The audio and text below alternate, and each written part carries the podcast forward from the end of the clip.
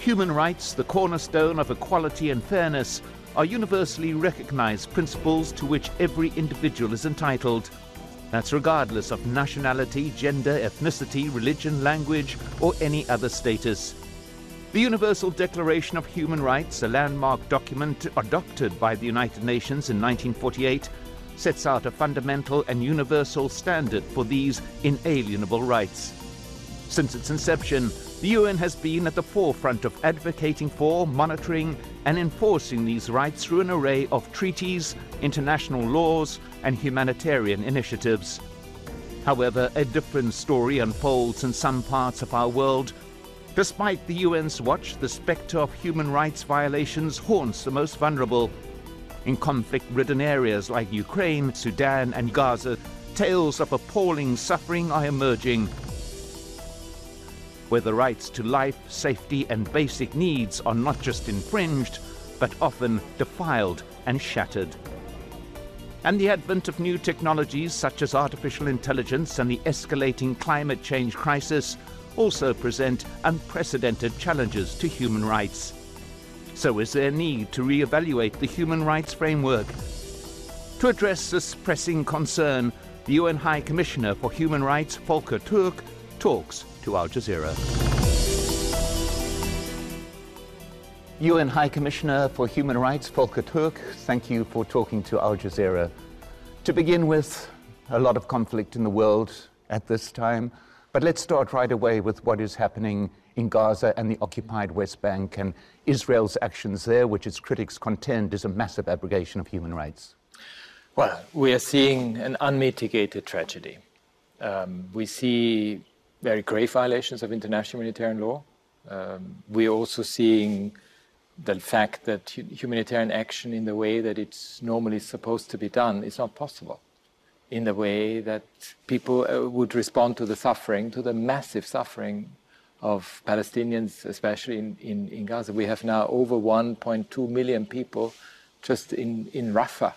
Uh, so you, it's getting winter, it's getting cold. So you can imagine what this means. And we don't have enough food to, to take to them. We don't have the water that is necessary. We don't have the medicine that is necessary. And this, well, and the West Bank, we, we have seen a rapid deterioration. We have over seven, 271 Palestinians killed, 69 children among them, since the 7th of October. And of course, let's not forget, we need also, we have seen the trauma in Israel, we have seen what happened there. And so I see in front of us a situation of, of horror for all communities. Now, some within the Israeli government contend that when Hamas launched that attack on October the 7th, some of its targets, including women and children, it did not obey laws of war or laws of humanitarian uh, action. They argue that because of that, it's okay for Israel not to obey such stringent restrictions either. What's your view of that argument? So, so what we saw happen on the 7th and the 8th uh, of October is absolutely horrific and it's unacceptable. But, I mean, it doesn't absolve Israel of its responsibility to respect international humanitarian law and international human rights law. You cannot, otherwise, it becomes revenge and vengeance. And, and that never leads to a result that is good for for any community. And I mean, that's also the promise of, of human rights. The promise is to apply human rights equally to everyone. And, and that's what we have to ensure at, at this very, very tragic moment in the history of the Middle East. Now, some may argue that the situation is compounded by the U.S. supply of weapons to Israel in carrying out these operations. Now, the U.S., for the record, says that it only provides weapons to those countries that are in, and I quote them, full compliance with international humanitarian law and the laws of war. But clearly, on the face of it, Israel is not in accordance with these principles. Look, I mean, it's clear that all parties who have any influence over, in this case, Israel, over Hamas, need to exercise their influence to get them back to reason and to get them back to a situation where international law is respected and we are not at this space at this, at this point in time. And the US argument is that that's got to be done through interaction, that it doesn't want to use sanction to force the parties together, that it would rather use its relationship with Israel to bring about this end. Is that a workable? Well, we see increasingly a narrative that points out the importance of respect for international humanitarian law. And let's also not forget, we have the whole international community. You saw what happened. The General Assembly passed a resolution calling for a, a, humanitarian ceasefire, which, by the way, is what all of us have been doing for quite a long time. And that really is the only solution. We need to see an end to this violence, and we need to see a humanitarian ceasefire, a human rights ceasefire, because it's also ultimately about the human rights of, of all, of all, of both Palestinians and Israelis, and we need to see an end to this. N nothing good comes out of violence. And but here you that. have the intractable problem. US veto in the Security Council, the US vote against a ceasefire in uh, the General Assembly. This is a major stumbling block, is it not? It absolutely is. And you saw what the Secretary General did um, not long ago. He actually used one paragraph, one article of the UN Charter to put member states and in particular the Security Council in front of its responsibilities by invoking Article 99. Now, some have pointed out the language being used by some members of the Israeli government. You've had reference to Gaza's Nakba, which is in reference to the catastrophe of 1948 when millions of Palestinians were displaced or killed. You've had reference to Palestinians in the most derogatory of terms. Now, some are arguing that this conveys an intent to displace or remove the Palestinian people, which in turn is one of the qualifications for a genocide. Would you go so far as to see that happening? I mean, I'm very worried about dehumanizing language. I'm very worried about the type of statements that we have seen both on the part of Hamas, but also on the part of some political and military leaders in Israel. And I have made these concerns extremely well known because they are, I mean, as we always see in so many situations around the world, they give us great cause to worry, and they could indicate a risk of atrocity crimes indeed. Now, let's move to the other point of conflict uh, the Russian invasion of Ukraine. Mm-hmm. Now, President Biden is on the record as describing that as a genocide. Your view?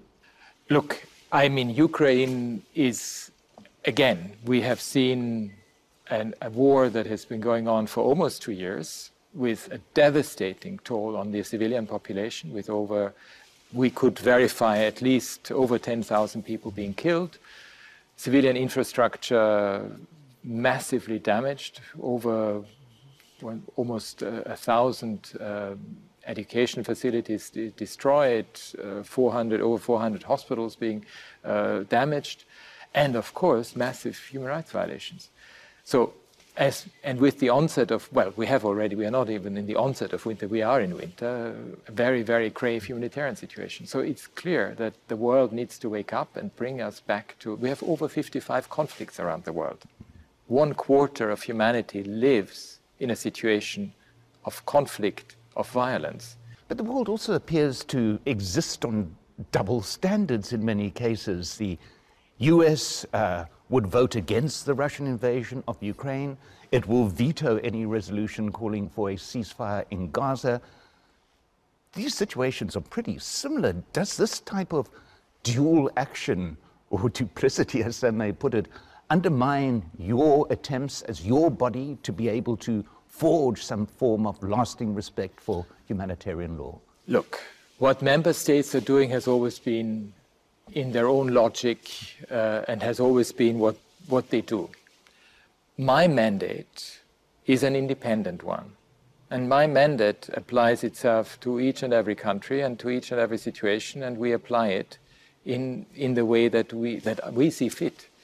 Um, what I think we need to also bear in mind that despite the negative news, I, have just come out of a high-level event in Geneva where we commemorated, did not celebrate, we commemorated the 75th anniversary of the, United, of the Universal Declaration of Human Rights. And I was encouraged by the fact that over 155 member states pledged very concrete measures to advance human rights. We got five countries saying that they would abolish the death penalty. We have 54 countries who, who said that they would review their legislation to, from a gender equality uh, perspective to remove discriminatory provisions. We have uh, 14 that said they would establish a national human rights institution. We have uh, 10 that now want to strengthen accountability measures. So we also see this, and I think it's important despite the negativity and the somber moment that we are in, that there, there is also progress, and there is. There are countries, there are leaders,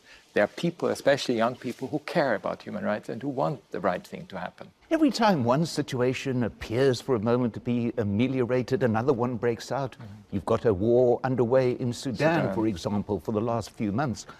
To what extent does this prevalence of action, like the war in Sudan, coming on top of everything else. How difficult does that make your job in terms of getting that needed respect for human rights? Look, Sudan, I, it was the first country I visited when I became High Commissioner, and I visited it because I was so impressed by young people, by women who stood up in 2019 to overthrow 30 years of military dictatorship. And I wanted to go there myself and see and speak to them. And they just had a year earlier another coup. So I had a chance to speak to them, to speak to young people, to speak to the, the resistance committees. And I was so, I was so encouraged by their spirit of, of determination, of, of perseverance. And then a couple of months later, when we all thought that there would be a civilian transition, these two guys decided to wage war against each other. And it's the worst situation since 56 for the people of Sudan. And we don't see any sign of de escalation at the moment. And I can only hope that both Al Burhan and Hemeti uh, see that a military solution is not in their own interest, and I hope that accountability will be served because we have seen very grave violations of international humanitarian law and international human rights law, and it drags down the people of a whole country. Now, you're talking about two leaders who fought a war against a dictator together, who promised a return to civilian rule together. Now they are opposed to each other. This is just another example of how easily good intentions can get totally disrupted. One of the missing pieces was accountability in Sudan. And so, again, if we don't see accountability, if we see that impunity is just accepted, we have a problem. We see this in many conflict situations. So, another big lesson learned is first of all, take human rights more seriously, but not just within the national context, but also within the international context, heed the early warning signs but then also take accountability more seriously. And, and we have seen examples where it has worked. You know, we had the establishment of the International Crim Criminal Tribunal for former Yugoslavia, International Criminal Tribunal for Rwanda, now the International Criminal uh, Court, the ICC. But it's not enough. We need much more of it, especially in situations where, you, where, you, where people have, have gone into conflict. And transitional justice, truth finding, truth telling, and accountability are key. Let's take that issue of accountability. Shortly before you took over, uh, your predecessor issued a report mm-hmm. condemning Chinese treatment of the Uyghurs in the Western province. Uh, and that was a damning report, and it stated very clearly that China is responsible for crimes against humanity. Now, what accountability has there been there for China's treatment of the Uyghurs? I have been very clear about the human rights situation in China. And I have, because that's also part of my job, I have engaged with them. And I hope that this engagement will lead to changes. And we have an upcoming universal periodic review, which is within the human rights system, a, a peer review among member states. And I hope that we can really build on that and that we can see changes that are necessary. Once again, that, that report said, as I said, uh, crimes against humanity, but genocide was not mentioned. Is this a conscious decision not to take that it lead? didn't, by the way, it did not, the report did not say that crimes against humanity were committed. They said there is a risk. Maybe, maybe, yes, correct. It could yeah. amount to, but it didn't, uh, it didn't specifically say that. Um, look, when we do our analysis, we do it on the basis of the facts that we have assembled. We have a very rigorous methodology, and we do that wherever we work. And so when we say something, we we are yeah we use this on the basis of the analysis that my office has has has been able to uh, conduct. Just a slight sideways movement. One of the issues with human rights is new digital technologies. This is mm-hmm. not now. Using yeah. the example of China once again, there are reports that facial recognition uh, software is being used which can identify the race of those being examined. Now, this as well is reportedly being used in Israel against uh, Palestinians, the same technology. Yeah. How much of a human rights contravention is the use of technology like this in, for example, identifying race? Look, when it comes to generative artificial intelligence, it's a big human rights concern. But first of all, let's also say the positive again artificial intelligence, generative AI, will help us a lot to overcome some of the problems science more generally does and technology. But we need human rights guardrails. And if there's one lesson to be learned from the social media platforms, is that these guardrails had not been put into place early enough. Because what we see on social media platforms if it's not regulated, if, if, if, if the guardrails are not there, you see the spread of disin- harmful disinformation, you see the spread of hate speech and, and incitement to violence, and we have many examples of that. And so, what we need is, especially for the development of, of generative AI, so that it doesn't lead to facial recognition and racial profiling and, and the marginalization of already uh, groups at risk, that these guardrails are built in. And that's a very strong message that comes from the UN. You saw uh, the Secretary General has just uh, established an, adv- a, a, an, advisory board on artificial intelligence. And also, our, my own office wants to provide that knowledge to the tech companies. And we have started, and we have actually had for quite some time now a dialogue with, with BTech companies. Um, precisely to ensure that they understand that human rights apply when they develop these things. And there is again a question of accountability at some stage that needs to be asked. The issue here is that the UN can say this is what needs to be done, but it is a nation state like China that puts in those guardrails into the technology that it is using, or Israel's case with using face uh, recognition technology. To what extent do you have the power to not only advise nation states, but also ensure that they follow through on what the advice is. Well, that's the problem of international law more generally, because we don't have the enforcement power. The only thing we can do is use the fact that we have the Human Rights Council, the fact that we have treaty bodies, we have binding legal obligations, and that we can only continue to point out these obligations, uh, analyze it, document it, report it, and well, and then see which mechanism picks it up so that it actually gets, gets done. And I have to say, you know, also looking ahead, we have 70 elections coming up next year. Four billion people will, will, will, will go into elections. Four billion people. What I'm worried about is the potential of harmful disinformation on social media platforms. And it's also a responsibility of the business companies because we also know that some of the business models are unfortunately built on negative news, spread of hatred, of harmful disinformation. So there is also a responsibility for member states to regulate from a human rights perspective, but also for businesses to, to be aware of their own obligations under human rights for, for, for this type of services that they offer.